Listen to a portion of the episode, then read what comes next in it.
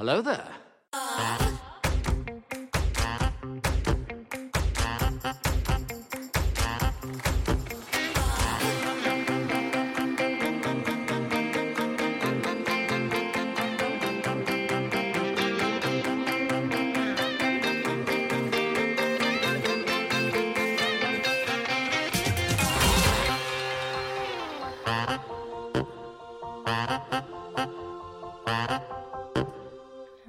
finally did it, Laura. What did you finally do? I cooked a turducken roll and I didn't overcook it. Oh, did you learn the secret? What was the secret? Uh okay, so I think what the problem is is my meat thermometer might may or may not be busted Got or it. I'm just thermometer stupid because I got a turducken roll uh 4 years ago and the thermometer like never went up to the right heat temperature.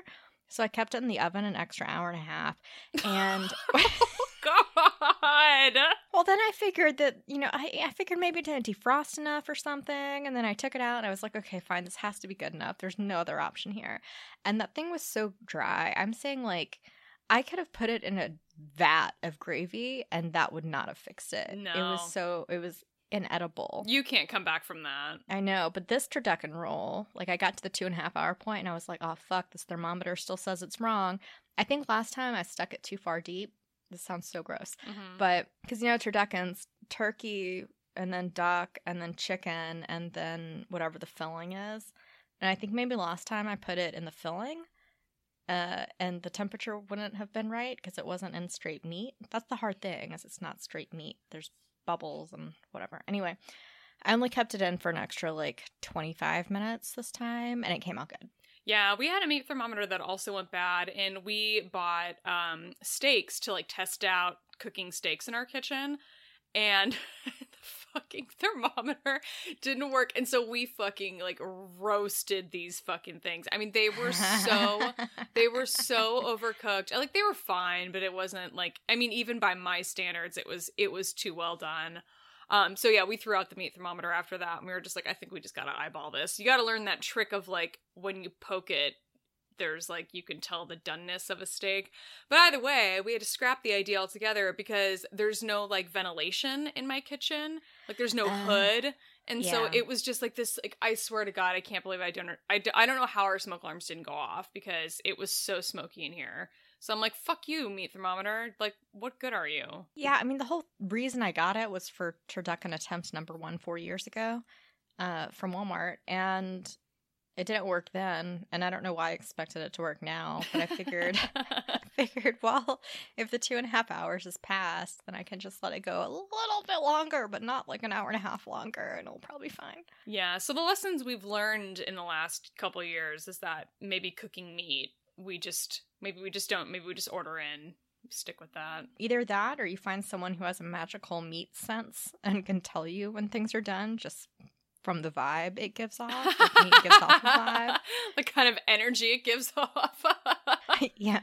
Or maybe you just shell out like mad dough on a fancy thermometer. I feel like we could name this episode Meat Vibes because that's funny.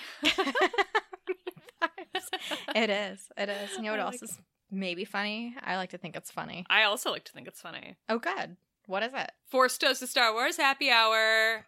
It's December 26th. Booyah. Haven't said that in a long time. And you're listening to episode 51. My name is Laura. I'm Alice. Booyah. God, that's a good word that I forgot about. Bring it back. Bring it back. I'm going to bring it back. Don't worry. Just do it. I'm going to make it happen. Like fetch. It's 51. It's happening. We had the episode 50 last time. It was super fun. That was fucking wild. I'm still like kind of riding high on it a little bit. I know. I just like laughed so hard my cheeks hurt. That was amazing. Yeah. Don't worry. We'll keep this one nice and sad so your face doesn't hurt. Womp womp womp. Happy hour. What are we drinking? All right. So last night we had um, fancy surf and turf for dinner for Christmas dinner. Rose and I ordered in. We were like, "Fuck this whole cooking thing." Um, and so we got our favorite wine that we normally take to steakhouses because in Chicago you can BYO to steakhouses. Usually have to pay a fee. And so whenever we do that, we always bring the same wine, and it's called Justin Cabernet uh, Sauvignon, and it's really really good. It's like a 30 to 40 dollar bottle so way cheaper than what you'd pay for any bottle of wine usually at like a really nice steakhouse but it's still really fucking good so this is the one we usually take so we're like why not let's drink it drink it on our fancy christmas night so that's what i got Any relation to the Timberlakes of Justin? haha no unfortunately this one justin is owned by the same company that owns fiji water so it is related to fiji water Oh, Fiji water's delicious. it is I just thought I'd bring back Old Faithful. mm-hmm got a Coors light you got a Coors light I did. A big Coors light. I've been having a lot of wine lately, and I thought I'd mix it up. Oh my god, yesterday we drank like I had so much alcohol yesterday. I feel like I had more alcohol than I had water, which is not good and is probably why I have had a day-long headache today. Probably. And on a happier note, housekeeping. Housekeeping. Okay, so it was announced I don't I thought I thought they announced the official day, but maybe they didn't, so I'm not going to say it. Um, but as far, I mean, like I said, who the, who the hell knows ever? But the movie trivia Schmodown announced a upcoming pay per view match, uh, or pay per view event, which is going to have two matches that I know of, maybe more. Who knows? The undercard is going to be me versus Molly that I talked about in our last episode. Um, and then the the main event is going to be Inner Geekdom, so it'll be Chandru versus Mara Knopic. So that's uh that's what's coming up in early February. So um, I mentioned this last time, but I am going to be reaching out because I had a lot of people reach out to me about wanting to like help with trivia stuff, which is really exciting. So Yay. yeah, I'll get in touch with people. I'm thinking of trying to set up Zoom events that are like maximum four or five people for each meeting and just doing a couple different ones with different people because I fucking can't stand being on like a video things with more people than that with people talking over each other and stuff. So I'm trying to prevent that. So I'll be in touch with people soon and we'll try and get some stuff scheduled for like mid to late January. That's my plan. Yay. I'll help coordinate. That's my job now, you know. Hell yeah. Project coordination, Okay. Okay. essentially. I'll take so I can do that. I'll take advantage of your skills. That works. Uh, sounds good, because we're a team. Yeah. Even though we're, you know, you're the one actually doing the work. I also am like technically don't like teamless right now because we're in like free agency slash upcoming draft slash I'm sad and teamless, but that's okay. I'll always have a team with Alice, and I will always have a team with corruption, and that is how I plan to just live out my days. Caravan of Corrections slash additional info. Yeah, um, Alice had questioned is Val Kilmer in Top Gun. I didn't know. She didn't know. Nobody knows, really, but the internet knows. Turns out he was in Top Gun. Thanks, IMDb. Yeah, there you go. also, I think I I probably didn't misspeak. I'm just stupid, but I think I had said that the Disney Investor Day call happened on uh like a Wednesday, but it was actually a Thursday, but that's small. So yeah, that's that's all we got. Nothing else popped up unless somebody emailed us or messaged us about something and we forgot. No, I think we're good. I mean, these are pretty solid Caravan of Correctionings.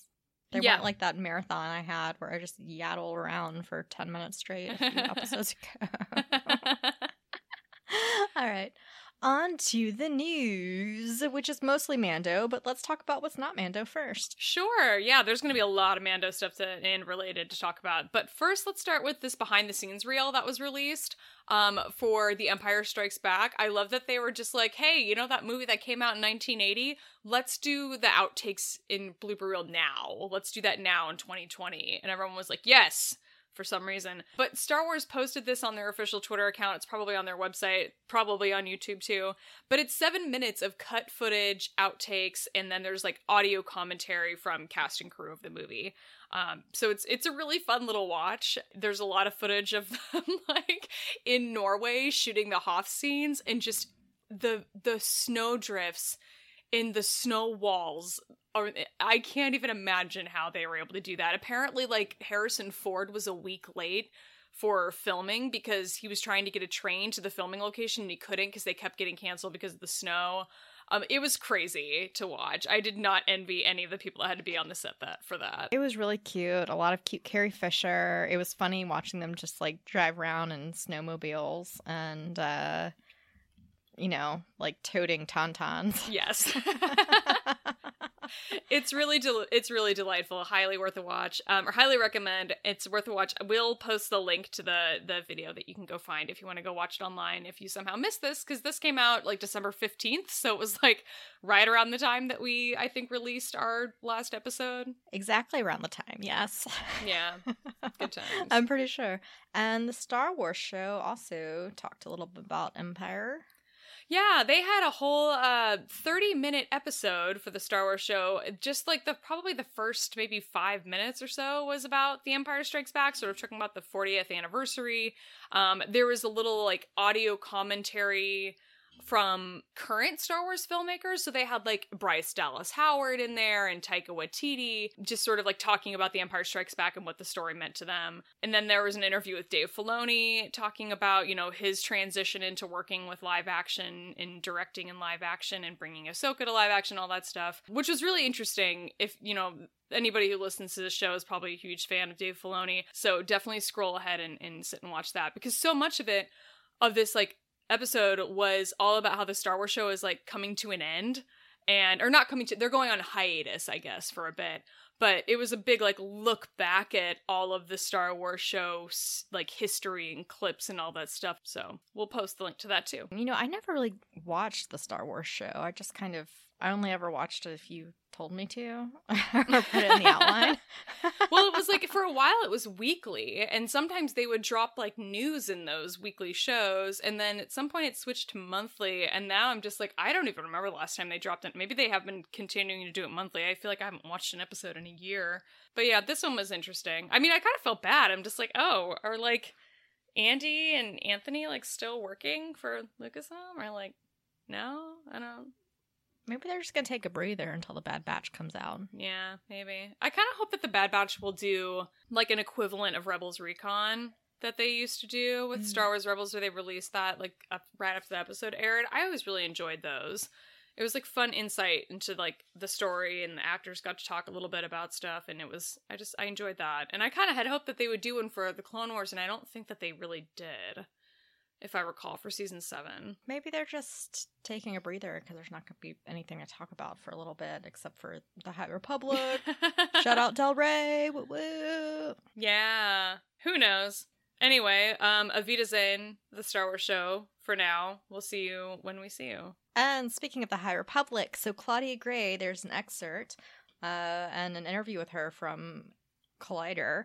And I I'm gonna take over and talk about Claudia Gray in this book real quick because I started it the other day. Ooh, okay. I did. So the excerpt, I didn't actually read the article because you put what the excerpt was. The excerpt's just the very, very beginning part of the book. Oh, okay. Um, it's a Padawan who's like almost to take the trials level with his Jedi Master, and his Jedi Master is going to be in charge of the uh, Starlight Beacon and we see a lot of her in or er, okay not we see a good amount of her in light of the jedi. So when you read that you already know who she is and understand her a little bit and you know like where she goes with things to an extent. But the book claudia gray made one of my new favorite characters. Okay. In this book in this book. Oh. Yes. Um, and I'm gonna tell you, it's not spoilery, but there's a character named Geode. Now, if you picture Groot from uh, Guardians of the Galaxy. Yeah, from that. If you picture Groot, but human sized and made out of stone with no face. um what? There's a character named Geode who's the navigator on the ship the Jedi are taking to the Oh Starlight Beacon. God. They were like, "Oh yeah, he's really sassy." The people who are piloting and the Jedi are like, "Uh, what?" They're like, "Yeah, you know, I mean, we can't really pronounce his full name very well. It's like kind of hard to understand because you know he doesn't have a mouth, but we just call him Geode, and that's fine." And I was like.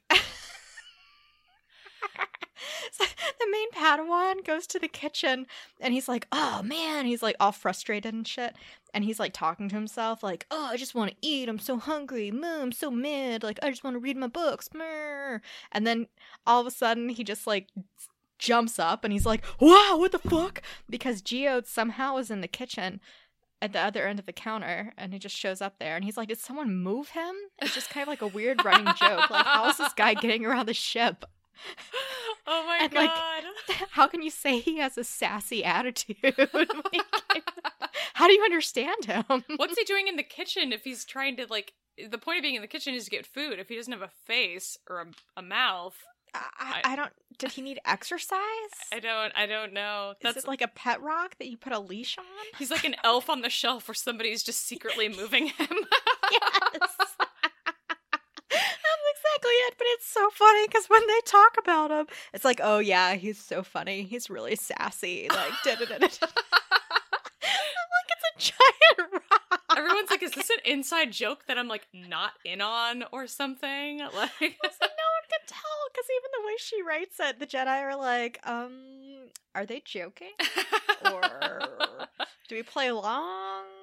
Is this real? Is it not? 'Cause if it's real, we don't want to question it because he's the main navigator thingy. But Yeah. um, okay. Anyway, it- I just like I burst out laughing when I was reading, um, because I just think that's the funniest idea for a character, like a rock that just magically appears around a ship. I love it. Well, I I did read this excerpt and I really liked it. Um and I got to say like just this excerpt alone was like so much more intriguing to me than like the first 5 pages of Light of the Jedi which I was reading and I was just like I do not care about what is happening in this book at all. But like right off the bat I was like really interested in this like Togruta Jedi Master. Her name is Jora. She talks like you learn a little bit about like her, but more about Reath as a character as her Padawan. And both of them were already like right off the bat, like so really compelling to me. And I was just like, this is really nice to actually feel like this about a book because I haven't felt like this in a while about a Star Wars book. I'd vote that you would think of her differently after learning more about her in Light of the Jedi. yeah, so it's good to have that like context or whatever.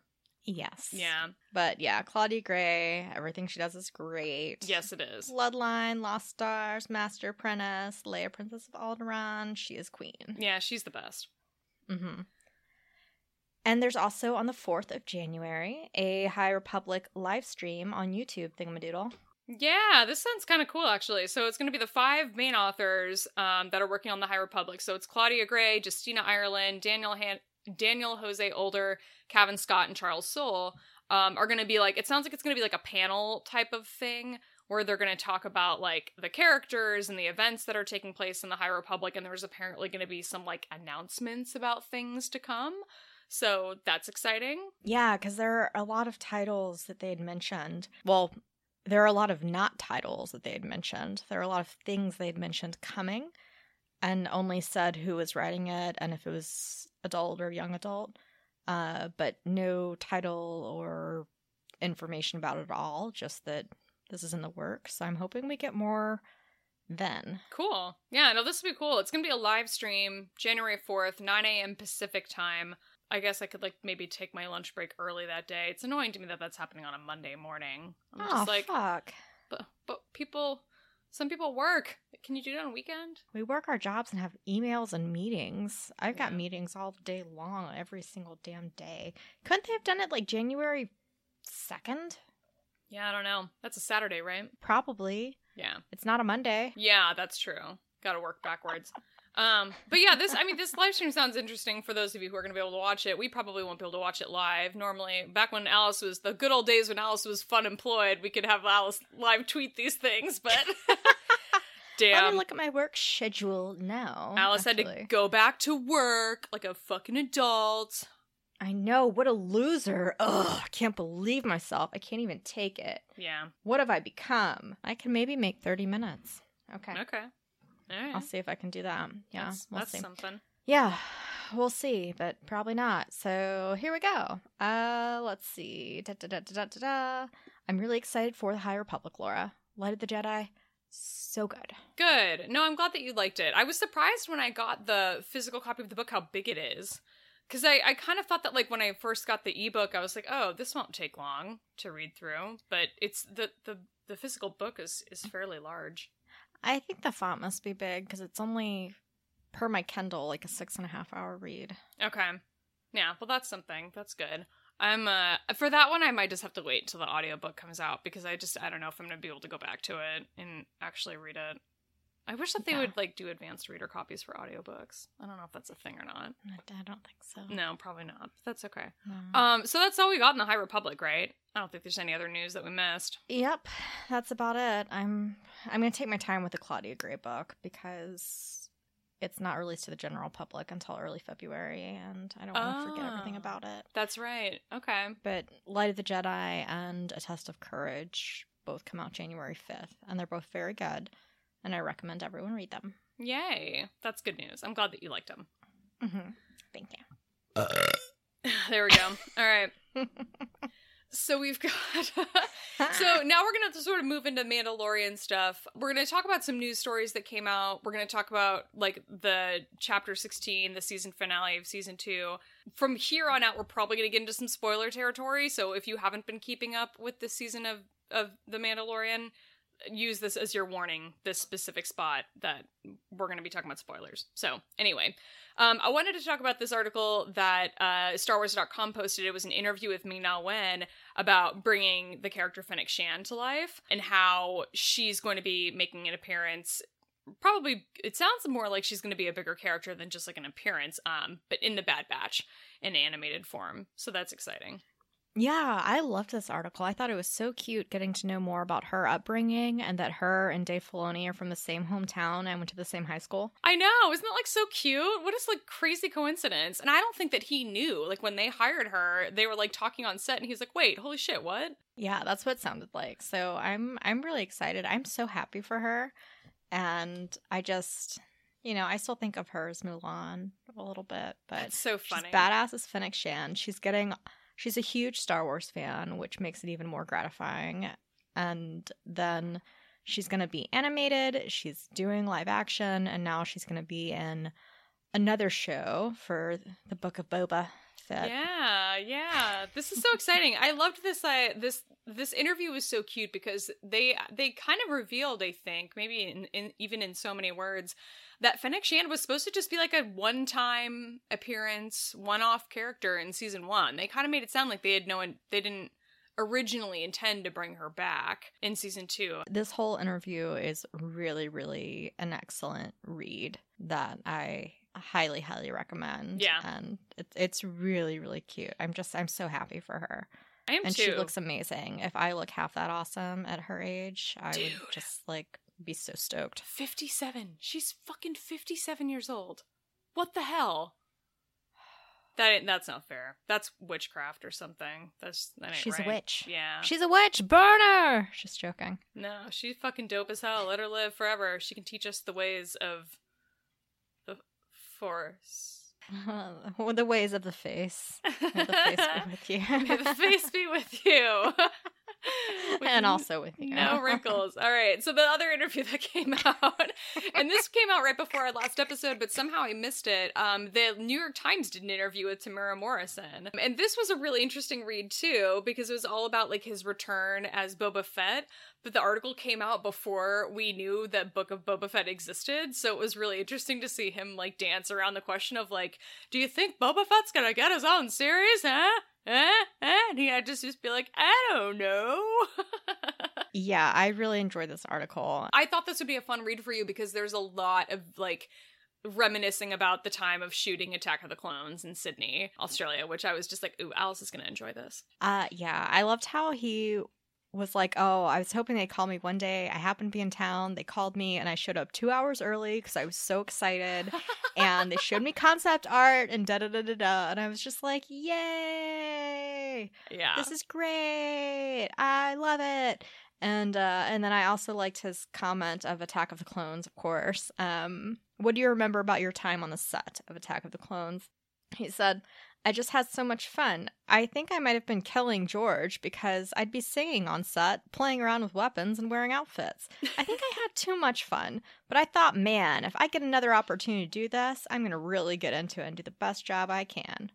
Oh. you have to imagine that like anybody who was like a Star Wars fan as a kid though, coming onto any Star Wars set, they must be like Oh, what's that? Ooh, what's that? Oh my god, shiny. Like every moment is just like squirrel. Like there's just something that they have to go check out. And I I can't even imagine how overwhelming that must be. I think I would probably just have like stupid grin face like just totally blank out, like, oh, okay. eh." You'd just be like, oh my god, I fucking totally blacked out. I don't even remember because your face hurt so bad the entire time. You were just like, I can't unscrew my smile from my face. It just won't stop. And then you can't remember anything.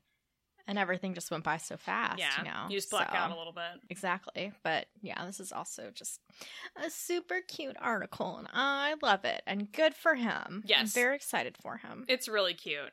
Uh, so the last piece of Mandalorian news I think that we have before we get into our discussion of the season two finale is that there are a couple of sources right now that are reporting that the Mandalorian season three release has been pushed back to 2022. Um, this hasn't been announced by Disney in any kind of official capacity, but Disney's PR team sent out an email to like reviewers and journalists saying it was the like 2021 preview kit and so a lot of these like websites that are reporting that this release date's been pushed back are citing this as their source because the season 3 of Mandalorian was not on the 2021 slate. So that's the concern, I think, because the Book of Boba Fett was on there. It was listed as December 2021. The Bad Batch was on there. It just said 2021. It didn't say anything specific as to when. Um, but I don't know if I'm ready to read into that that closely yet. Like, everything that we've been hearing up until this point has been that COVID isn't going to delay it at all. Like they're going to do they're in pre-production right now of season 3. Production on season 3 will begin after the Book of Boba Fett finishes shooting. So they're not going to be doing con- concurrently. They're going to be doing them back to back. But there's an email in the email there was also an untitled Disney live action something that had zero detail. It didn't say which studio it was for. It didn't say if it was streaming or theatrical. It just said untitled Disney live action. I almost wondered if maybe that was the holding spot for the Dece- and that that release date was December 17th, 2021, which is a Friday. And I was like, well, if they're going to keep the Friday release dates for The Mandalorian season 3, I feel like that could be plausible. That would be a release, but maybe not. Yeah, I don't know. Ugh, dog. Um, I was kind of wondering if I keep wanting to just say Book of Boba instead of Book of Boba Fett. Everyone will I know am what glad- you're talking about, so it's all good. Yeah, I'm glad that it is like a fun name though, and not just Boba Fett. You know what I mean? Yeah. So I was wondering if the Book of Boba Fett, if this would just be like a four episode thing, and then the finale would somehow tie into Mandalorian. Well, I kind of figured that like the the book of oh yeah, I guess that makes sense because they had said that like Ahsoka and Rangers of the Republic would be taking place concurrently with Mando, but they didn't mention that Boba would. They said same time period, but they didn't. Yeah, they weren't. They didn't get into specifics, so I think that's that's totally plausible. That could happen. Yeah, like some weird crossover. Yeah, I don't know. But if that's coming, yeah, I was I was shocked at how we got that announcement, which we will we'll get into all of that in our official recap on tap a section. So I think that's all we have in terms of news, right? I didn't have anything else. Yeah, nope, that's it. Cool. All right. So let's get into a recap on tap. The Mandalorian, Chapter 16, The Rescue, aka Season 2 finale. Once more, this is a spoiler warning. So let's talk about the quick plot recap. You all watched it. It was about two weeks ago now by the time that you're hearing it, so we'll just sort of uh, we'll review really quick. Um, we're on the Slave One, Boba, Fennec, Mando, they kidnap Dr. Pershing, uh, and they commandeer an Imperial shuttle, a Lambda shuttle. Nice to th- see the return of those. They're so sleek looking. Uh, we pick Love up. Bo Katan and Koska Reeves um, in a bar, which is fun. Love that the Mandalorians just hang out in a bar, and somehow Mando knows how to go find him there. Um, Right? they bring him into their mission. They have a little verbal sparring session with Boba, being like, "You're not a real Mandalorian," and he's like, "I never said I was." Do you like my imitation? It's pretty good, right? No, it's not. So good. Bo Katan wants uh, Moff Gideon, and she wants a dark saber, so she agrees to go with Din. She lays out the plan while they're on the shuttle, and then Doctor Pershing magically disappears from this episode Right? entirely. He does not ever come back, and I don't know what happens to him. That is in my notes. So these are all my episode notes on my phone. And um, I write it several times, actually. You're like, where is he? Where the fuck is Pershing? Pershing where? um i also wait where's the other one i just missed it um legit where is Pershing? these, these are three different notes for the same episode. what the fuck happened? it's just ridiculous. It's like they're they're in hyperspace with the like slave one following. So it's not like they transferred him from the Lambda shuttle to the slave one. He's not with Boba. He's just on the Lambda shuttle. He must be tied up or something. So I'll be curious to see where where we pick up in season three. Um, but yeah, so the the ladies shoot their way onto the bridge. Din Djarin gets his ass kicked by a dark trooper, and then eventually he takes it down with a spear, and he sends his uh, he sends all of its buddies flying out of the airlock. Which did you think like at that point, like oh they're gone, that's it, or were you like no those bi- No. those bitches are coming back? I knew they were coming back Yeah. because it was such a big deal for them to like go like vroom vroom and like scoop down to catch the baby Yoda Yeah, the rock. Exactly. So I kind of figured, but oh man, those things are scary. I they hate really them. are. They really and also, are. it seems like Din Djarin, uh, he hides that spear really well. Yeah. That could be a really good dirty joke, maybe, but it's. I mean, a spear is pretty large. You think you would just notice it right off the bat, but for some reason, I can never tell he has it, and then all of a sudden it magically appears. Well, I wonder if it's like sort of tucked into the cape somehow because it's like it's that long. Maybe I don't know. I wondered about that too because yeah, I was like he does sort of he hides it somewhere. I don't know. So yeah, so we've got the women shooting their way onto the bridge. They make it to the bridge, but then they get there and Gideon's not there. So Din actually confronts Gideon because he's hanging out with the child and uh, he's got the dark saber over the child. And Gideon and Din Djarin duel, and then Din wins and they take Grogu and uh, escort, or Din Djarin takes Grogu and escorts Gideon to the bridge, uh, where then Bo Katan tries to murder Din Djarin with her eyeballs with daggers because she is fucking pissed that he has the dark saber and it's awesome. Yeah. I enjoy the scene a lot. I enjoy her face. Every time I go back and watch this episode, I'm just like, her face is so fucking perfect. It's so good. Um, so yeah, Din, Djar- Din Djarin tries to give the saber to Bo but she can't take it because the dark saber has a story, and that's important, I guess. So the Dark Troopers return um, before we can dig into this whole drama with the dark saber, and then a lone X-wing and a hooded and cloaked Jedi badass uh, extraordinaire who remains hidden under his uh, cloak and under his hood, uh, because as it turns out, it is Luke Skywalker, and the Skywalker men are nothing if not dramatic. Um, I know. yeah, I recognized him by his belt buckle. I saw I saw the Chanel boots, and then I saw the belt buckle. I was like, "That's fucking Luke Skywalker." As if the X-wing wasn't enough to give it away. Like we all should have been like, "Oh, it's Luke." Got it. Um, but then, yeah, at the end, Din Djarin removes his helmet. He says goodbye to Grogu. Grogu goes to R two when he sees him. He won't go to Luke, but the minute he sees R two, he he rolls right up to him.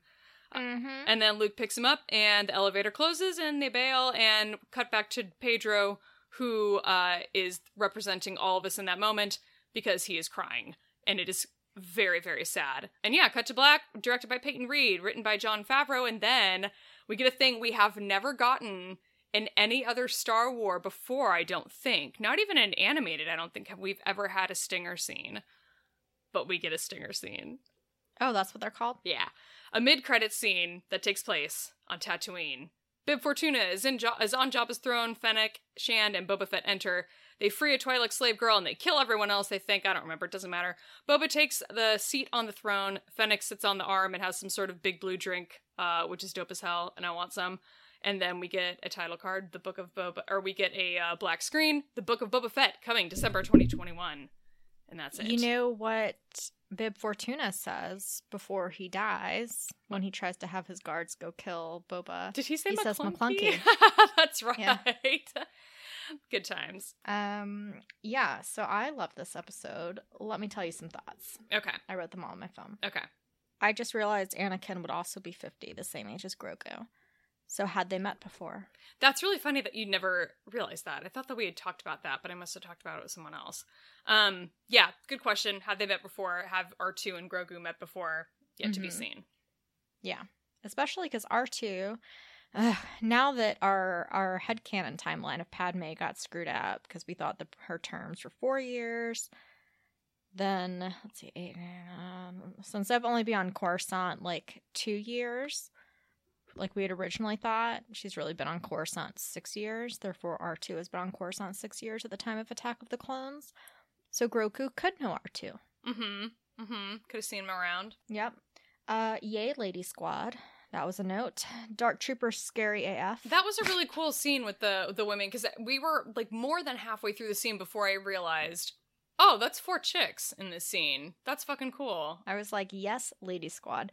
Uh, in the beginning, when they were capturing Dr. Pershing, I thought it was really cool. The pilots had those like little asshole hats on, and um, one of them looked at um, Cara Dune and said like, "Oh, you have the like I saw the tear or something, the tear of Alderaan," and I'm wondering if that's the official name of the tattoo. Yeah, I wondered about that too. That was kind of a cool Yeah. scene. Those dudes were funny. One of them flipped like a pancake immediately. He's like, "I'm not with them. I'm not with them. I- I'll what, whatever you want. I'll do it." Yeah, and I really liked that it would maybe be called the Tear of Alderaan because what's the uh, stripe on the lip of the Queens of Naboo? Oh, I didn't even know it had a name. There's a name for it, or maybe it's the two dots, like the little red markings. It's like a warrior ode is not the right word. Tribute. Rev tribute, yeah, to like some war or something. But it's um yeah, the makeup markings of the red stripe on the lip and the two dots is something that's very specific to the Naboo. So I thought that was cool. And then I also really liked in that conversation when the uh, Imperial pilot was like, Yeah, you guys murdered so many people on the Death Star and you don't give a fuck. And I like that that was actually brought up Yeah. because that was something in Lost Stars that was kind of driven home to us. We got to know so many characters who are really good people or seemed really good, but they, you know, they were at the Empire Academy. What else are they going to do? Yeah. and they were good friends of the main characters and just by being assigned to the death star they blew up and died Yeah. so i thought it was really good that that was brought up because i think that's interesting Mm-hmm. Er, er, er, er. the bar scene also loved when bo-katan's like i've heard your voice a thousand times blah blah blah blah blah and he calls her princess like sorry princess it was very much a han solo leia organa thing It is, yeah. I like that scene a lot too, where Boba Fett and her are like having their little argument. And I sort of made this point when I was on Geek Buddies talking about this. And I was like, oh, she just thinks he's like a regular clone. And then everybody in the chat, of course, was just like, well, he is a clone. I'm like, well, I'm talking about clone. You know what I mean? Like, he's he's he's. he's not genetically modified no, and he's not a clone trooper. Like he was undercover as a clone trooper at one point, but she just thinks that he's like a clone trooper, like all the rest of them. Um, so this was this was an interesting conversation for, to witness, just because at no point were they ever like, "Oh no, he's not like what." You know what? Never mind. They just they just kind of rolled with it. Oh, yeah, because he's they are all genetically modified. He doesn't have a chip. He doesn't have any advanced aging. He doesn't have any like uh what's the word? Nullifiers. what? That's not a word. You know how the they had the clone the inhibitors, Oh, okay, which is also the chips. Yeah, gotcha. nullifiers. Sure. Those made it up. Mhm. You're welcome. Fennec Shand doing a matrix like move to dodge a laser bolt. That was cool. I'm wondering if she has anything like special with her or if she's just like very sly like the Fennec Fox. I uh did not notice this, so I'll have to go back and watch that episode again. To I don't I don't remember any Matrix Mhm. moves. Yep. Uh da da da. Spear fight awesome. hmm And I I realized in my second watching this morning that it's it's cool how the spear was brought in thanks to Ahsoka. Yes. you know, he wouldn't have had it without her. And a lot of the episodes, filler's not the right word, but the pace of the show is such that some there are a lot of things that you maybe take for granted or like, okay, cool, we don't need that again. But Yeah. it was so important that he gave her or that she gave him that spear. yeah. Exactly. I don't know why. I just like whatever. That just really crossed my mind. Um do, do, do, do, do. Luke fighting, that was cool. I was surprised. I didn't know who was walking down the hallway at first, but I like that he crushed that very last Dark Trooper. Like, He did like a force body crush. yeah, it's like when a frat boy in a movie like crushes a beer can before he slaps it on his forehead. Uh huh. But he did that with it, and I just thought that was funny. Were you waiting for Luke to like grab him and smash the dark trooper on his forehead. I think if he had magically gone force miniaturized, that would have been funny. Yeah. I would have enjoyed that. Oh, wouldn't that be a cool power? It's like Honey, I Shrunk the Kids in addition to the Force. It's like Force Crush. Yeah. Zoop. Maybe that'll be like a special force power, like touching objects, and f- you'll be able to miniaturize. Honey, I Shrunk the Kids. Them It's gonna be in Jedi Fallen Order twenty three. exactly. You're welcome. hmm Uh, yeah. So I'm wondering where we're gonna go from here. Here's a few of my thoughts. Next time we see the baby, will he be a regular size? Good question. I have a feeling no, because I have a feeling. My thing with the baby is that like I I feel like I've seen a lot of theories of people being like, oh, if they bring him back, it'll like make this moment not as special. This goodbye scene with the two of them, which I understand that sentiment, but they'll they'll figure out how to do it right. Can you imagine this story not bringing that baby back at any point? This thing that they have relied on for the last two seasons to not ever see it again. My baby got back. That checks out. Little in the middle, but she got much back. Yes. Bring that baby Yeah. back. I want my baby back, baby back, baby back. The uh, I just can't imagine them not bringing. I, I I get it. Like I get it. This was a really moving moment. I fucking sobbed the three times I've watched this episode. At the end, I cannot help it. It's so I love the scene with Pe- like they look back at Pedro and he's got the tears in his eyes. I just I literally cannot handle it. But I I just can't imagine not revisiting the story with that baby at any point. I want to know what Din's going to do now, and are we going to see Mandalore, do you think? I think we are. I think that's going to be the next part of season three. Is that there's going to be mm. at least a few episode arc, if that's not the entire season three, of them trying to reclaim Mandalore, and we've got to resolve this thing with the dark saber first. Mm-hmm. And I don't know exactly how that's going to go, but Yeah, yeah, I want to talk about that in a, in a minute. Okay. But um, the last thing I have is the Mandalorian book that I want to say at one point was going to be out in January. yeah, But the Mandalorian, the original novel, there's like a young adult novelization coming out this month or next month. But the Mandalorian original novel is currently slated for November 2nd. So I'm wondering if that's going to be kind of like a bridge between seasons two and three where you don't need to read it, you know, but it would be nice to read it and will probably give us a big heads up of what season three is going to be. But I feel like it's super pushed back. it was supposed to come out. I think wasn't it like months ago? I like I want to say it was December of this year, so like right now it was supposed to come out. But uh, part of me thinks that it was supposed to be earlier than that, like closer to celebration. And now I now I don't remember, but I remember fall winter thinking it was going to be. I remember thinking specifically December ish of this year, but it's pushed all the way back to November 21. yeah. So they pushed it back like a year. But you have to think mm-hmm. that like they were writing that what was happening in the story and where were they in the storytelling when they decided to write that novel. It's I feel like it had to have been really early on, which makes me think that it's almost like not going to include Grogu at all. It's just going to have it's going to be some random original Din Djarin story that could take place at any point in the timeline. It may not even be taking place concurrently with the show. Yeah, I'm I'm kind of thinking it'll be like an Easter egg bridge, essentially. Yeah. What happens between seasons two and three. Not needed, but super fun for the hyper nerds to like dig into. Yeah. Maybe a little bit about like what happened to Mandalore in the siege or whatever. Yeah, like some flashbacks or something. Yeah. Like wh- Yeah, how that'd be a did good way to fucking show them. how did Gideon get the fucking dark saber in the first place? Uh huh. Yeah. Yes. Maybe something Just like, like, a whole that. bunch of stories. All right, what else you got? I wanted to talk about the Mandalore handing over of the dark saber dealio. Okay. What do you think? Having seen a lot of arguments and read a lot of arguments about this, I think I finally kind of found one that makes the most sense to me, which is that Bo Katan feels compelled to win the dark saber back by combat because that's how she lost it.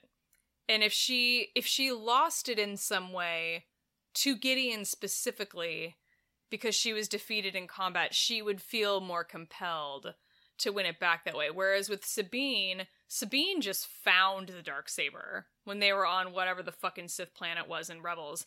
She didn't beat anybody for it. She just picked it up and found it, you know? So it's like she didn't so it wasn't really like breaking any kind of rule or, you know, going against the the quote unquote the story, which is the power of the dark saber to give it to just hand it over to Bo-Katan because she didn't have to win it from anyone. That's true.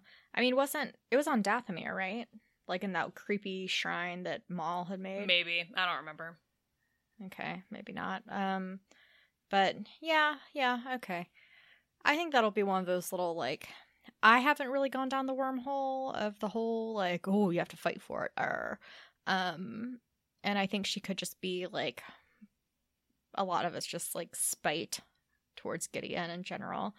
But I hadn't really put a lot of thought in argument, but I've seen a lot of people post like screenshots of, well, why is this okay and why isn't that? And um, so I was wondering what your thoughts are. I I'm fine not having the answer to it. well, how do you? I mean, like, how do you think it's gonna? Do you think she's just gonna be like, all right, fine, I won't, or I won't take it. I'll just, I'll just, or I won't fight you. I'll just take it, and you can just go along your merry way. I don't know. I'm wondering how they're going to get to wherever they're going. Are they going to take Moff Gideon's ship where they're going and they have a lot of time to chit chat? Yeah, because they've got Moff Gideon held hostage now. They've got Dr. Pershing probably tied up in the Lambda shuttle, which is parked inside the cruiser. I think they're just gonna. I think they're gonna need a bigger army, so I feel like they're gonna maybe go looking for other for more Mandalorians, maybe, and maybe mm-hmm. that's where we'll potentially come across Sabine Wren or something like that, but we'll find other Mandalorians and then maybe they'll try to get back to Mandalore and I guess maybe at some point they're going to drop off Gideon at with the New Republic. Nevarro. Yeah, the drop him off with the New Republic or something, but like I also feel like there's there's got to be more to Gideon cuz he just kind of went down like a bitch. Like he he we saw one duel with him and I kind of get the feeling like oh maybe he's going to get a hold of the blaster again and I don't know. Like take then maybe Bo Katan will have another chance to try and take him out and win the darks. But then I guess she doesn't need to fight him. She needs to fight Din. So I don't I don't fucking know. It doesn't matter. But I do think that there was one moment in the Mandalor in the Mandalorian season finale where Bo Katan got shot. Somebody, I think like Gideon or somebody Several fired times. at her and she went mm-hmm. down. And I thought, like, oh, fuck. I literally wrote in my notes if I have to fucking watch Bo Katan die in this episode and not watch Cara Dune die, I'm going to be so fucking mad. And then it, but then, like, in the next scene, she's, she was standing and she was fine. So I'm like, mm-hmm. are we going to maybe find out that she actually did take a hit and is maybe injured? And I, I don't, I don't know that it was just this weird moment that I'm just like, why did you have her go down so hard like that? And then she just popped back up and she was fine. like, are you gonna resolve that, or are you just gonna? That's just how it went. Okay, that's fine, I guess. I thought about that too. I think he was just so smug that he thought for sure nothing could stop the Dark Troopers, and that he was gonna be rescued and then like do whatever the fuck he wanted again. Um, so he wasn't like stressing about it at all, and that's why he was so kind of like lame, but I still have faith that we're going to get some interesting story from him and then he's going to weasel his way out of something. Yeah. I just would like to know the backstory of how he came mm-hmm. to own the dark saber. But yeah, we need to resolve we need to resolve that. We need to resolve the dark saber and who's going to keep it or is Din Djarin the fucking ruler of Mandalore now? um Dr. Pershing was sort of left unresolved. If he's not working for Gideon and he's not working for a cloning facility, what is he doing? Like, what purpose is he going to serve in the story? So we need to figure out what's going on with him. Bo Katan wants to reclaim Mandalore. Boba Fett thought that Mandalore was like totally gone, so now he's gonna just go hang out on Tatooine, I guess. Yeah, didn't wasn't he said something about turn Mandalore into a planet of glass? Yeah, I don't know what that was about. I'm like, is that like a like a metaphor where like there was a lot of sand and so they blew it up and sand turns into glass i don't know i, I have no idea or, or ice because isn't sabine's area or is that the moon she was on a she was on a moon yeah i don't know maybe just maybe just a word for it being so fragile yeah i don't get it i, I wasn't sure what that was about maybe that's what we're gonna find out i don't know i'd also love to fucking see Camino. give me Camino. right kind of thought that we were going to mm-hmm. maybe end up there at some point. But I feel like that was one of the things that Jon Favreau said early on was that part of the show was going to be showing the origins of the First Order. The assumption is that they're working on cloning Palpatine, and they've ended up with a bunch of Snokes and those t- tanks on Nevarro. and so if we have to pick that story back up at some point because this whole thing of the creation of the First Order hasn't really played out yet. So the assumption is that that's going to play out further in subsequent seasons.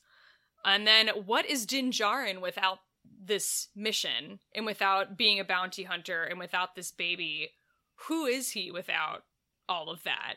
You know? Yeah, I don't know. This whole thing of him learning his lesson about the helmet doesn't need to be on all the time and he's, you know, breaking his rules for the for the kid. Like is it going to continue to be that way where he's just going to constantly have the helmet on? Is he going to be in mourning for a little bit, you know?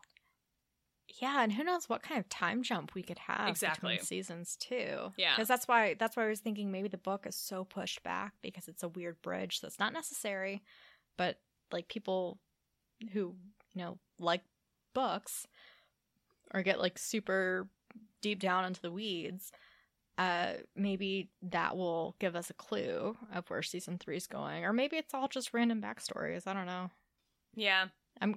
I'll be happy with whatever we get. I'm excited about it, but I, I just I have no idea what to expect. Can we talk about Luke Skywalker? And because I want to hear how you sort of felt about this appearance, about the big picture of Luke Skywalker appearing in this show.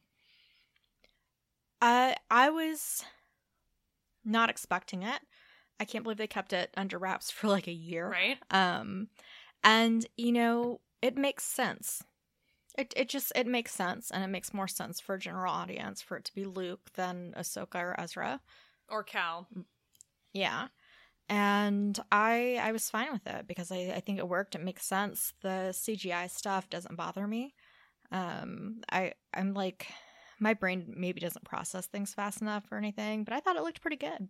Yeah, I didn't have a problem with it either. In fact, I thought that I I would not have guessed that they actually used full on Mark Hamill plus de aging technology. Like that was I was not a I would not have guessed that. I thought it was a double. I couldn't believe it. Yeah, I thought it was Yeah. a double with the motion capture things on their faces, and they were doing sort of the same thing that they did with Tarkin. Yeah, I couldn't believe it. I I was happy with it. I mean, do I like care super much about Luke Skywalker in general? No.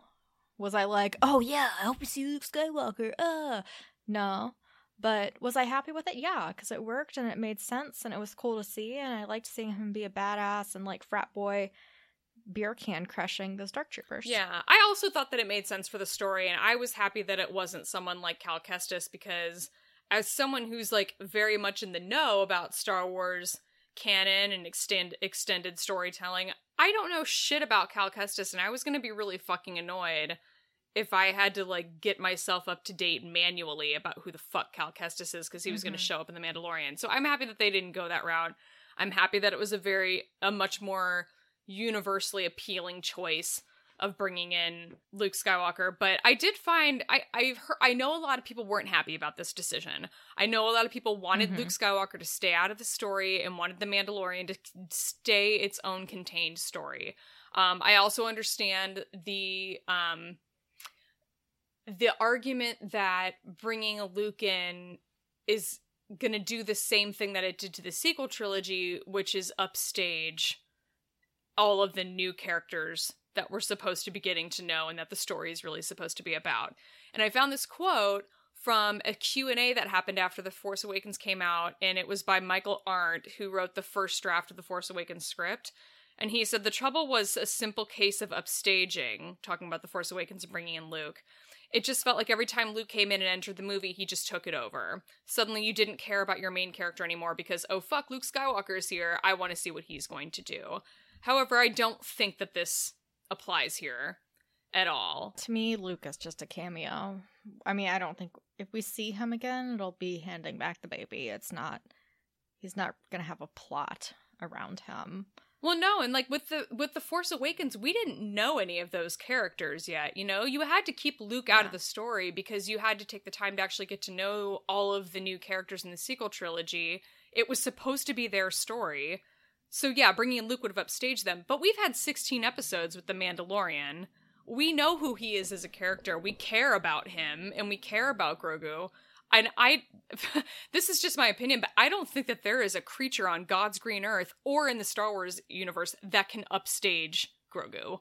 I just I just don't. There's nothing that can upstage him. He's the biggest thing. I agree.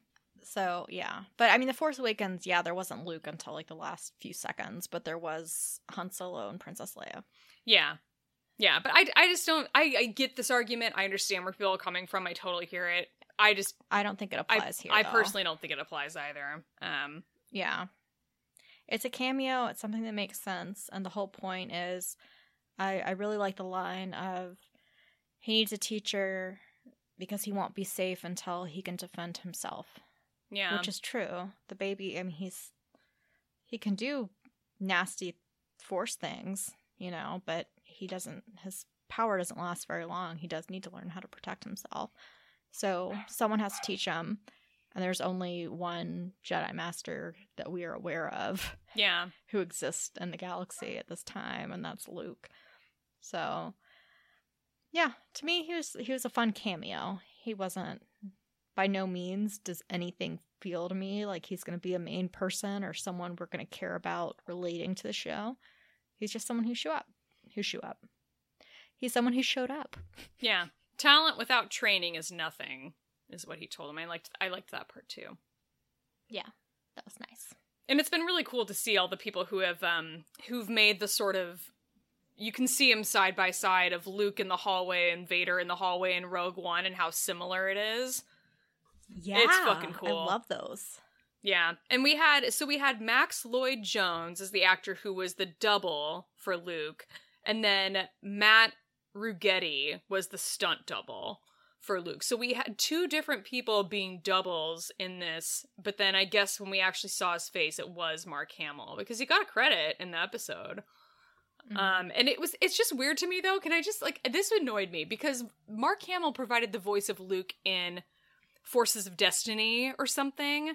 We saw some episodes of him in that, or maybe it was the in a galaxy, whatever the hell the little things are, the little vignettes that are made for kids. And we see a young Luke Skywalker in those, voiced by Mark Hamill, who made zero attempt to make himself sound like a young Mark Hamill. He just sounds like old Mark Hamill, but the animated character you're seeing on screen is young Luke Skywalker, which makes zero sense. But then, then all of a sudden in The Mandalorian, now he can do a young Luke Skywalker voice, just out of nowhere, I guess. Movie magic. I guess. I still, I'm just like, that's just. You couldn't have put that effort into the Forces of Destiny? That was just as important storytelling for me. Movie magic, maybe. Yeah, I don't know. It's just weird to me.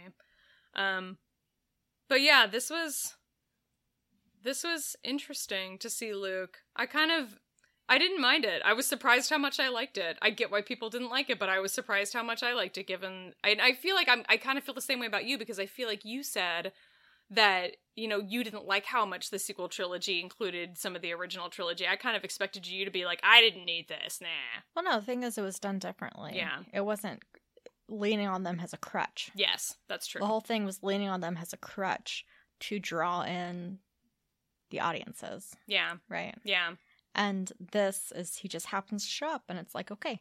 Whereas the sequel trilogy to me felt like they used the OT people to bring, like, they used them as bait, essentially, to bring in audience. yeah. No, that's a good point. And this is just like, oh yeah, he showed up. Why? Because it's the right point in the timeline and it makes sense. And he's the only Jedi Master, and the baby spent like a whole episode meditating on a rock to try and reach out to another Jedi. So, Yeah, it's like who did you think was going to show up? yeah, yeah. I mean, a magical new Jedi, sure. I don't know. But why not have Luke? Just like, he's a fun cameo. Give it. Yeah, I I I, I loved it. Yeah. I loved this episode. I was very happy with it. I'm sad that we have at least a year to wait until the next one. yeah. I'm sad about the possibility of Baby Grogu not being in as many or even being in any episodes next season. And I know. the reason I'm sad about that is because this is the first Star Wars that I've been able to actually enjoy with Rose, who is not a Star Wars fan and has only seen a few Star Wars movies. And she watches this show for that baby because he's cute as fuck. And she only cares Yeah. about his story. She doesn't care about anything else. Even like we were watching like the finale and she was just like, I'm sorry, I blacked out during that fight scene. What just happened? How did he get that that sword thing? And like, but it's like it's it's I enjoy that and it's thrilling for me to be able to have a a Star Wars that I can share with her. And now I don't. and that makes me sad. Yeah, I mean, I can't even speculate on how season three is going to go, where it's going to start up, if there's going to be a time jump. There could be one episode that's like, here's what's happened, and then then there could be a five year time jump for all we know. You know, like Yeah.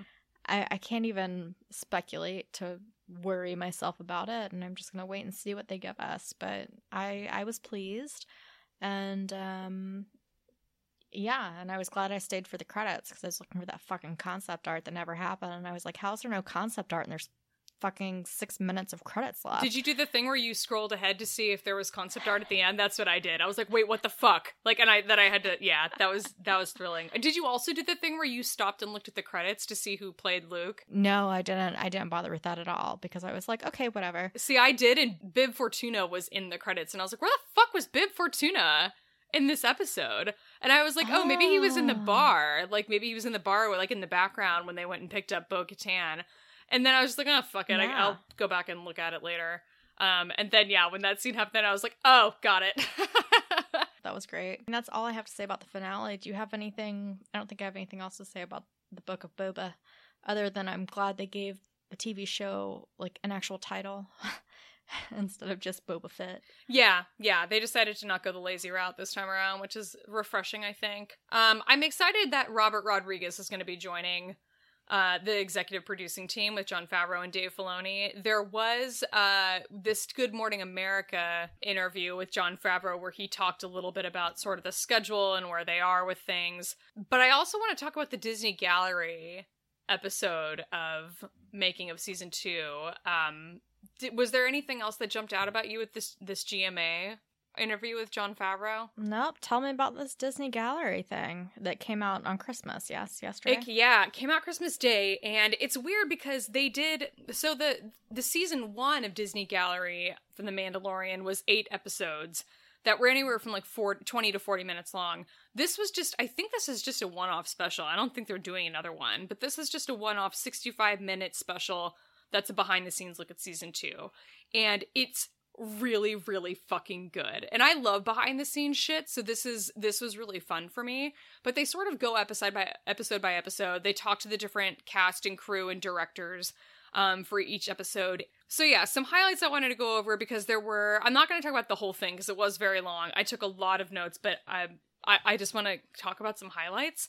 Um, they talked a lot about how they made the volume so like their big sound stage where they're actually filming all this stuff they made it bigger for season two and they made it so that you can shoot like lower light scenes in it which was kind of cool. I just love the idea that they actually were able to expand on that because it was fucking cool already as it was. Yeah, you know, that was one thing in the uh, Ming Na Wen interview that I didn't realize there was an actual word for their little thing, their magical stage thing. It's called the stagecraft. yeah yeah Yeah. it's fucking cool they refer to it as the volume but i think stagecraft might be the name of the company that made it so they sort of use them interchangeably um but there's in this like behind the scenes special they're you know they're hanging out on sets a lot that's a lot of what this footage is and there is a ton of footage of pedro hanging out on various sets in costume so like i kind of thought that like oh he just kind of comes in and does the voice and it's mostly the two stunt actors that we're seeing in all of these episodes he was on set a lot for this this season Huh.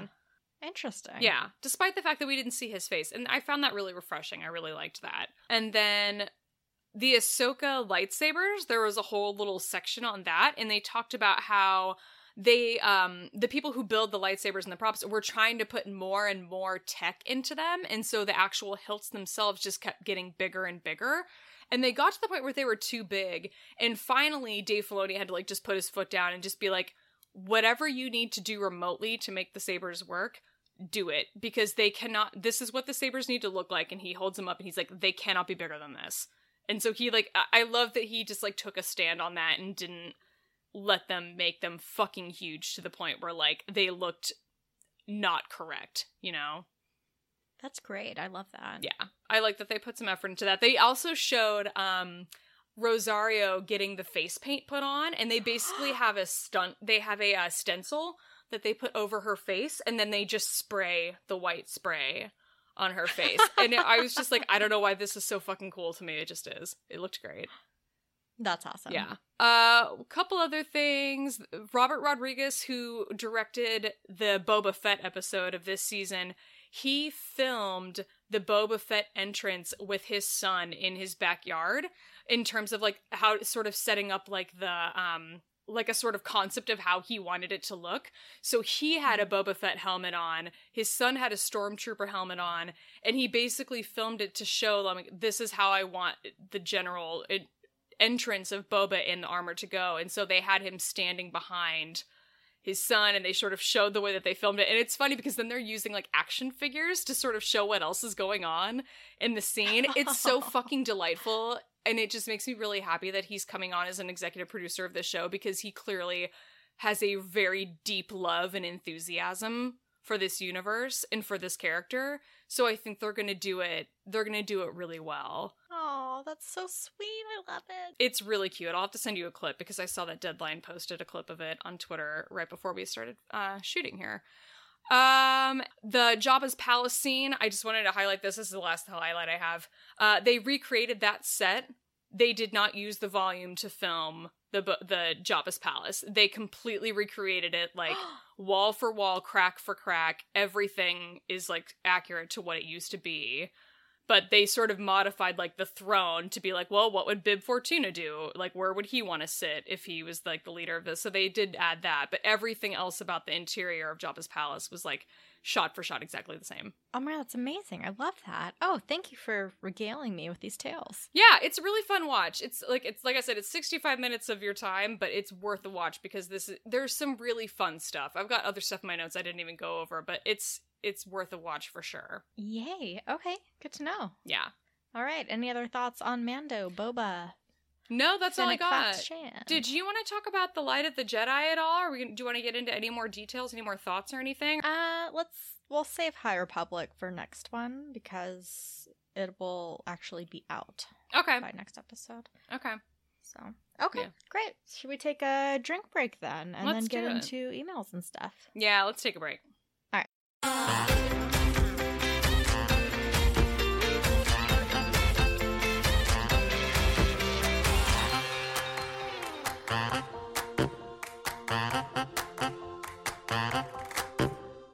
We're back. Listener emails and whatnot. So, Gmail hates Australia for some reason, and our dear friend Andi, who sent us the delicious toffees and wine, um, sent us an email that we found, and we're going to read it today. Subject line You old as fuck. This was supposed to be for our 50th episode, so bear with us. We are going back in time for just a moment. Do you want me to read it or do you want to read it?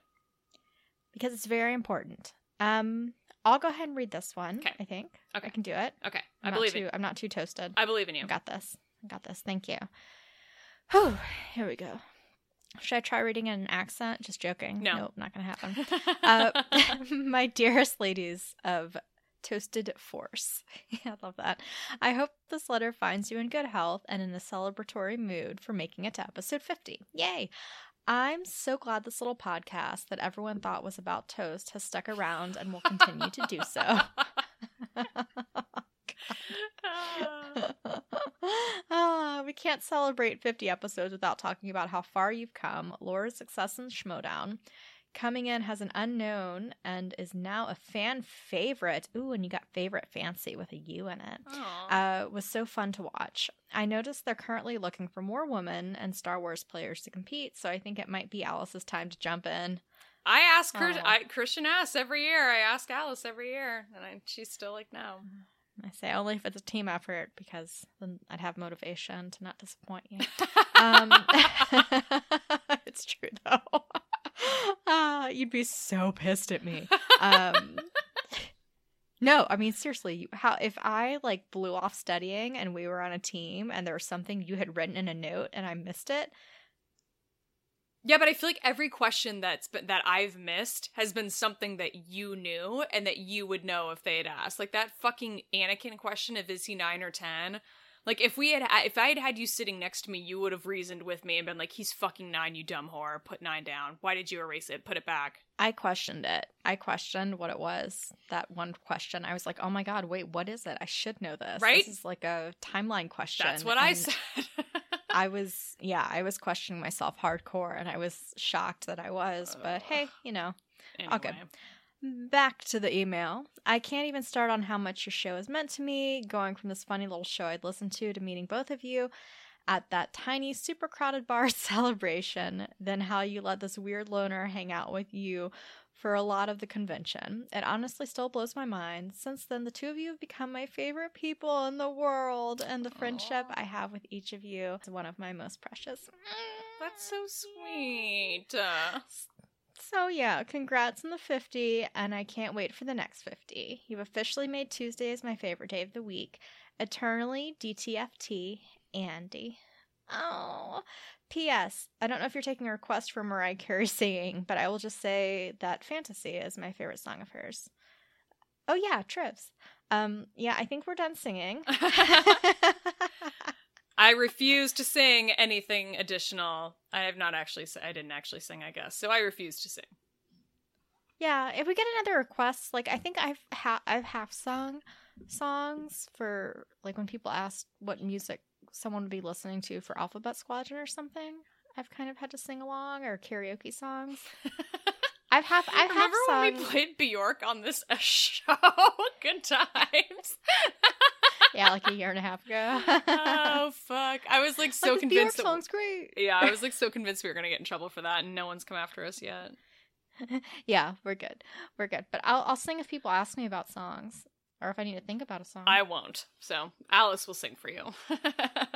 That's because I know my voice isn't good, so I'm just gonna let it. I'm just gonna let it fly free. yeah, It's let your let your freak fly flag its freak fly. Flag. Yeah, that. Yeah. Uh. So yes, thank you, Andi. We appreciate it. Yes, that was a very nice email. I'm so sorry that Gmail like fucking screwed all of us and sent it to spam and we didn't see it. So I'm glad that we finally that we got around to it. Yes, me too. Yeah. And we have a lot of trivia. Yeah, so Andi sent us trivia. So let's dive into that. Now, the the stuff that's labeled Laura, am I you're supposed to ask me, right? And then I'm supposed to ask you for Alice. Yeah, I think that's it. Yeah. Which ones look easier? oh yeah, I think the first ones, the ones for Laura, are the ones I asked you. okay, cool. Are you ready? I am ready. Let's do it. Ah, this white font is so genius. Damn it. All right, here we go. From episode one, The Phantom Menace. Oh, the hiccups. What is the designation of the protocol droid that greets Obi Wan and Qui Gon? It is TC14. Boom. Who says the line, I've got a bad feeling about this, an attack of the clones? Uh, Obi Wan Kenobi in the arena. No, Anakin in the arena. Anakin in the arena. Anakin, yes. Yes. Good job. What sort of droids are covering Grievous's flagship and Revenge of the Sith? Vulture droids. Boom. Uh, a New Hope. Who was the first rebel pilot to get shot down during the Battle of Yavin? Oh fuck. Say, read it one more time. Who was the first rebel pilot to get shot down during the Battle of Yavin? That's a really good question. Um, is it Porkins? Red Six? Yes. Really? Yes. Okay. Porkins Red Six. All right. Um, so this one from Empire, I fucking love, and I'll tell you why in a minute. Okay. What nickname does Han give C3PO while they are trying to escape Hoth? And Andi actually spelled it correctly H O E T H. Much appreciated. Uh, he calls him the professor, right? No. What's the question? Goldenrod. Oh, when they're trying to leave. Okay, he calls him the professor later in the movie. My bad. Hmm, When they're escaping Hoth. My bad. That's Ho with a TH. Yeah. um, from Return of the Jedi. C3PO brings a message to Jabba the Hutt. What does R2D2 bring? Uh, he brings the hologram of Luke talking. Yeah. Yes, and I think it's the official label is a gift, Oh, okay. Gotcha. Yeah. like per the um Script. the words. Yeah. Yeah. That. uh okay. Force Awakens. What does Rey ask Finn to stop taking? Uh, her hand. Boom, boom, boom, boom, boom. Ba, ba, ba, ba. Okay. Next movie. Who was the first order officer in command of the dreadnought? uh, that was Captain Canady. Boom. All right. And Rise of Skywalker. What is the last thing that Han Solo says to his son? Um, it has been a really long time since I watched that movie. This is a good one. This is going to be a Schmoedown question. I know it. Is it I know? It is. Okay, gotcha. Yes. Okay. And now we're on to the others. Woo. Oh, am I asking Ro- you now? Oh no, there's there's Uh, more. Okay, no, I've got three more. Okay. Rogue One. What general is being called for on the intercom at the Yavin base? Oh, General Syndulla, come on. Um, no. The answer is motherfucking General Syndulla. yeah, that's right. I remember that in the script. Good times. Hundred percent. Yep. They got their like one PG thirteen F bomb in, so there we go. Mhm. Uh Solo, what ship does Han claim to own while playing Sabacc with Lando? A VCX 100. Yes. And Clone Wars movie. Oh boy. Oh. What is the name of the admiral that is assigned to aid Obi-Wan and Anakin? Um, You should know this. we need. He asks for Admiral Wirtz for his starships, but it's actually Admiral Yularen that goes. Yes. Yeah. Wolf Yularen. Okay, yeah.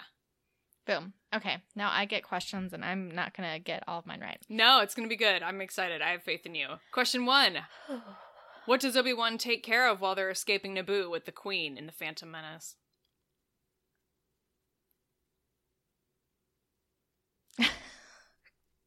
what does he take care of?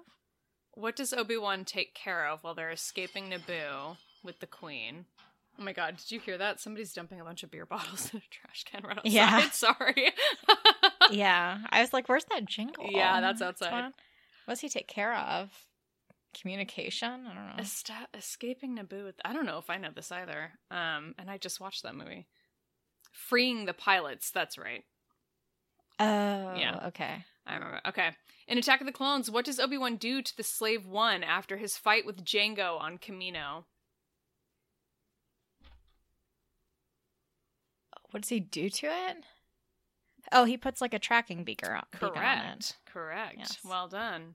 I was like, he hits it. I mean, Revenge of the Sith, how many of General Grievous's hands does Obi-Wan Kenobi cut off in their duel on Utapau? four. Just two. Okay. In A New Hope, where does Luke first propose taking Obi-Wan after learning about the mission to Alderaan? Where does he first propose taking Obi Wan after the mission to Alderaan? Yeah.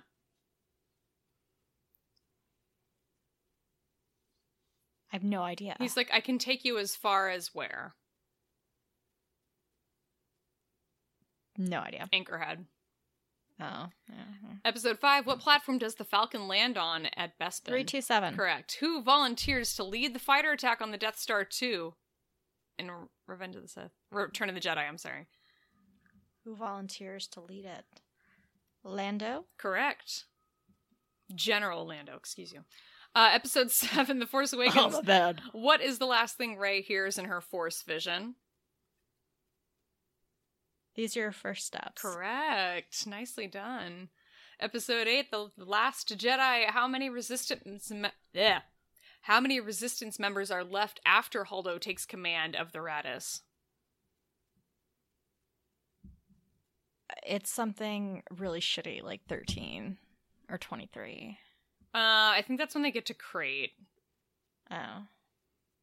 I don't know. 20, 20 I'm gonna say twenty six. She says 400 of us on three ships.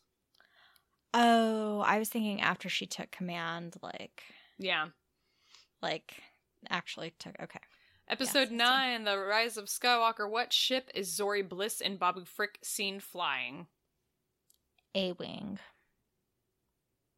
Try again. No, it's not an A wing. Y wing. It's a Y Wing. Okay. That was the Lego figure. She came with a Y Wing for the the Lego packaging. That like leaked at one point, and people were like, "This is spoiler." And I'm like, "No, it's not." Uh, Rogue One. Which rebel squadron was sent to aid the troops on the surface of Scarif? Blue. Yeah, that was a Shmena question, question I think this year. Uh, what famous bounty hunter is Beckett noted for killing? Oh shit! I know this. Oh my god. Come on, you know it. Uh, Aurra Sing. Correct. Yep. Ooh, I don't know if you're gonna know this last one. All right, the Clone not. Wars. What is the name of Obi Wan's clone battalion that are seen fighting at Christophsis? I'm looking for a number. One fifty six. I only watched this movie once. Two hundred twelve. Okay, that was close. I mean, numbers wise, it was under a hundred. Mm-hmm. Mm-hmm. All right. So yay! Thank you, Andi. Thanks for not letting me fail too hard. no, those are great. Those are like those are fucking like excellent questions.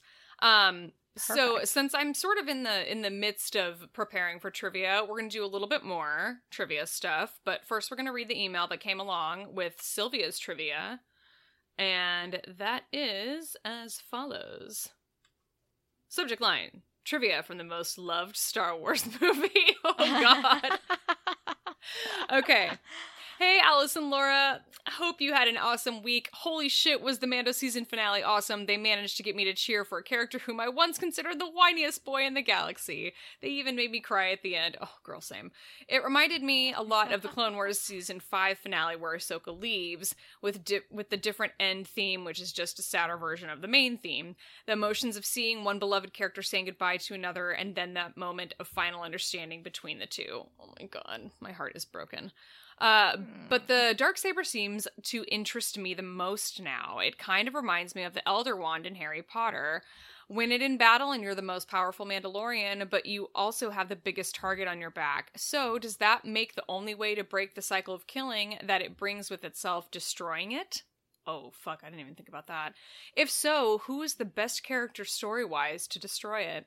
Anyways, ca- congrats on number one Congrats on the number one contender shot in the Schmoedown, Laura. The circle will be complete when, and not if, you win the title in the very league that introduced me to this show. To help you on your journey, here's some Clone Wars movie trivia. I hope you like it. Yours forever toasty, Sylvia. Yay! Okay, I did not ever th- like. I've seen the sort of theory that like the Elder Wand is sort of similar to the dark saber. I did not ever consider for a second that someone would destroy it. Yeah, I didn't think about it either, and I love relating everything to Harry Potter. I watched some Harry Potter on TV yesterday because it's Christmas time movies. Fuck yeah, I love. I I always think of the Harry Potter movies as Christmas movies, like the first two especially. And Halloween. yeah. Um, I love the idea that it might get destroyed. I fucking like. I I really like that idea actually. I'm kind of down with that. I don't know who would do it though. I guess maybe Din. That could be like his next story arc, since we don't really know what his next story arc is going to Oh. be. Or they could just throw it down our airlock, or I could see like Greef Karga stealing it or something. Yeah. But if somebody destroys it, or if Din destroys it, then he'll just like look at Bo Katan and be like, Look, the ruler of Mandalore is not determined by the dark saber. The rule of Mandalore is determined by the friends we made along the way. So that's that's where I think it's going. I think that's excellent. Yeah. Laura, why are you not living in LA right now? Writing scripts. Why am I not working with Dave Filoni to write this script right now? I just I just handed you a free story, fuckers. Everyone's crazy. Jesus Christ. Lost their damn minds. I love the idea of breaking the cycle of killing. It's going to be fucking wild. I hope that happens. I hope that's actually what they do. I although I do wonder like have we had enough time with the dark saber? Have we established enough of the lore with the sort of general audience that hasn't watched the Clone Wars? Like do they get it yet enough to the point where we can destroy the dark saber? Like I feel like we need we need a little more time with it first. What if the baby somehow it cracks in half and the baby somehow gets the crystal and makes the baby lightsaber out of the dark saber crystal? Dude, I just got chills. I'm not kidding. Like you're gonna think I'm being be sarcastic. too. You should think that I, I'm being sarcastic, but I'm not. That's a fucking dope ass idea. Because the baby's a Mandalorian. He is a clan of two. He's the foundling. He's a Mandalorian. He can. He's gonna be the ruler of Mandalore, and he's gonna destroy the dark saber. Oh, Yay! I actually really fucking like that. All right. So Sylvia sent us 10 questions, and we're just going to do five today, and we'll save the other five for next time. Yay! Yay. All right. And they're all for Laura. Okay. Laura, are you ready? I am absolutely ready. 100%. Yes. Are you sure? Maybe? Yes, I'm ready. Can you handle it? I can handle it. Okay.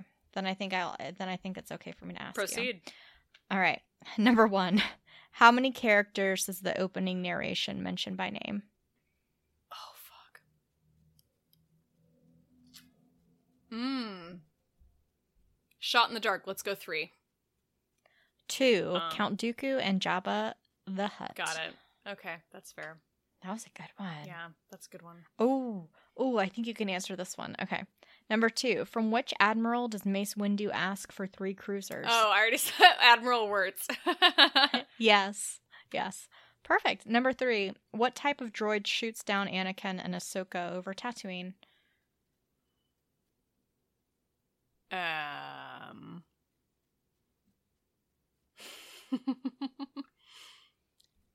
Are they like security droids? IG 100 Magna Guards. Magna guards. Okay, got it. Yeah, that's a Mhm. good question. Well done. Mm-hmm. That's a good one. Yeah. All right. Number four, which detachment of the 501st helps in Rotta's rescue?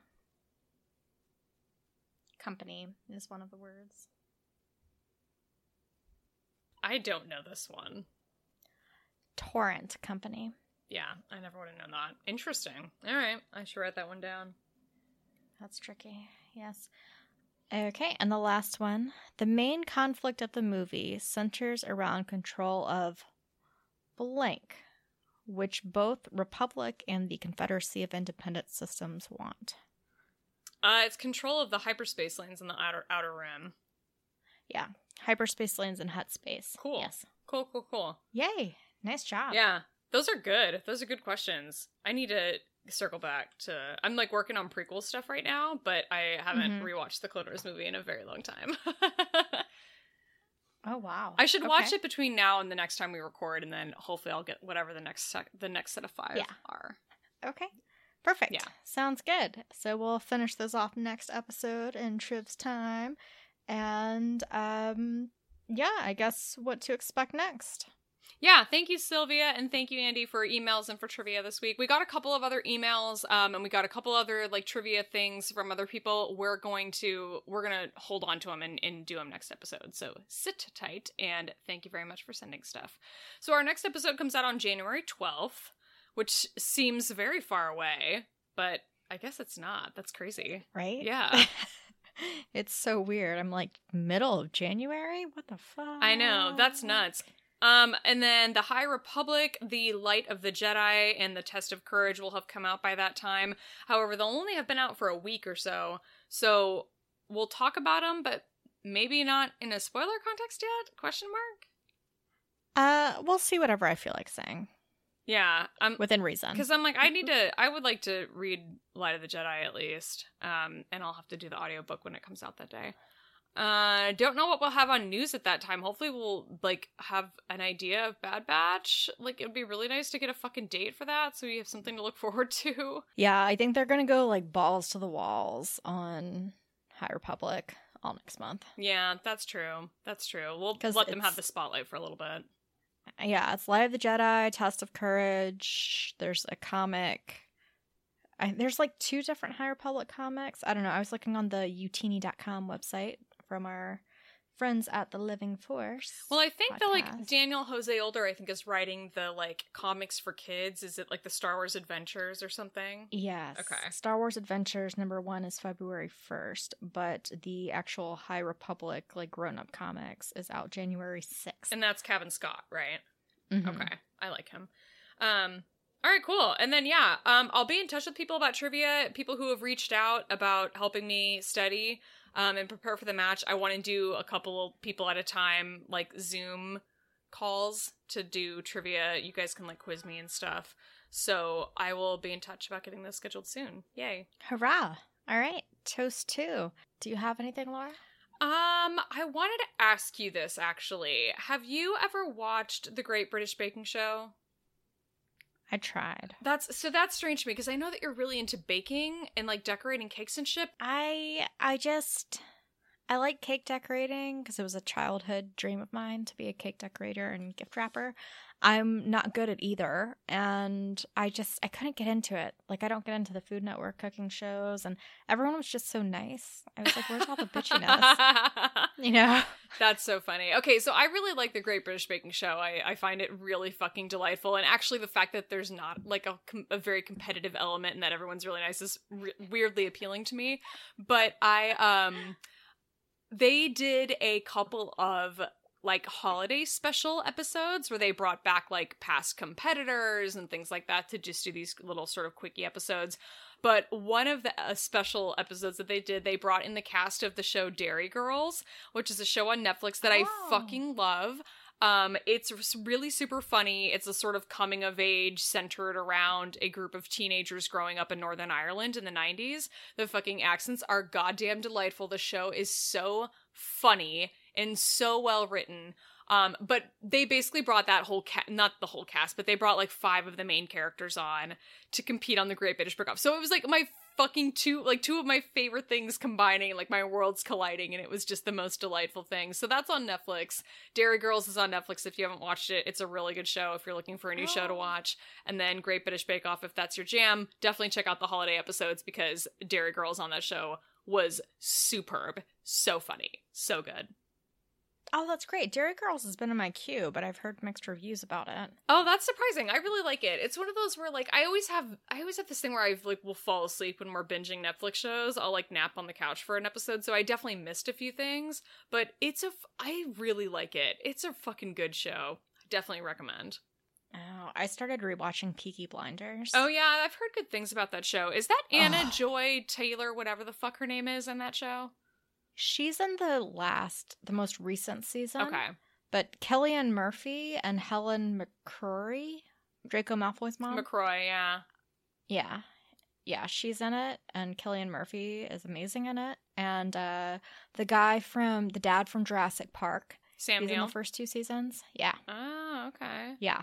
It is really, really good because it's like Wait. I love that era, like World War One, post World War One era, because I don't think it's talked about much, or eh, there's not as much stuff about it. I guess it's it's just it's about a little like like neighborhood gang, and uh, it's I can't I can't even describe it. It's the way they do the music to it. It's kind of like current or recent songs that they try to give a weird twist to, so it has this like anachronistic feel, but it's still very it's very clever and it lots of twists and turns, keeps you on the edge of your seat, and the acting is so good. I can't tell where you land on period pieces. Is it like hit or miss for you, or are you generally a fan? Generally a fan. Okay. Have you seen the preview for this show Bridgerton on Netflix? I have notification turned on to yes. Because it's out now. I think it finally came out like maybe today Yeah. or yesterday, and I Yeah. want I would like to watch it because it looks good. I wondered if that would be something that would interest you. It looks a little Pride and Prejudicey, but there are actually people of color in it, which is nice. Yeah, yeah, it's in my list of, of, of things to watch. Toast to 2021 being better than 2019 and 2020 combined. Yay for vaccines. Yep. Um, get vaccinated when it's your turn in line. Yep. I'll say that. Anywho, we're out for 2020. Thank you for listening. Hope you've enjoyed. Thanks for sticking with us and stuff. And if you like what you hear, share the news, give us that five star thingamadoodle on Apple Podcasts. Yeah, if you've listened to our show this year, thank you so much for making 2020 better than it otherwise could have been for us. We appreciate you. Come find us on Twitter if you want to hang out. We're also on Instagram at Force Toast Pod. You can email the show if you want to get in on trivia studying or if you want to send us trivia or an email. Email us at forcetoastpod at gmail.com. You can find a list of all of the places that you can find our show, including Apple Podcasts, iHeartRadio, Radio Public, Stitcher. Find a full list at our website. That's www.forcetoastpod.com Booyah!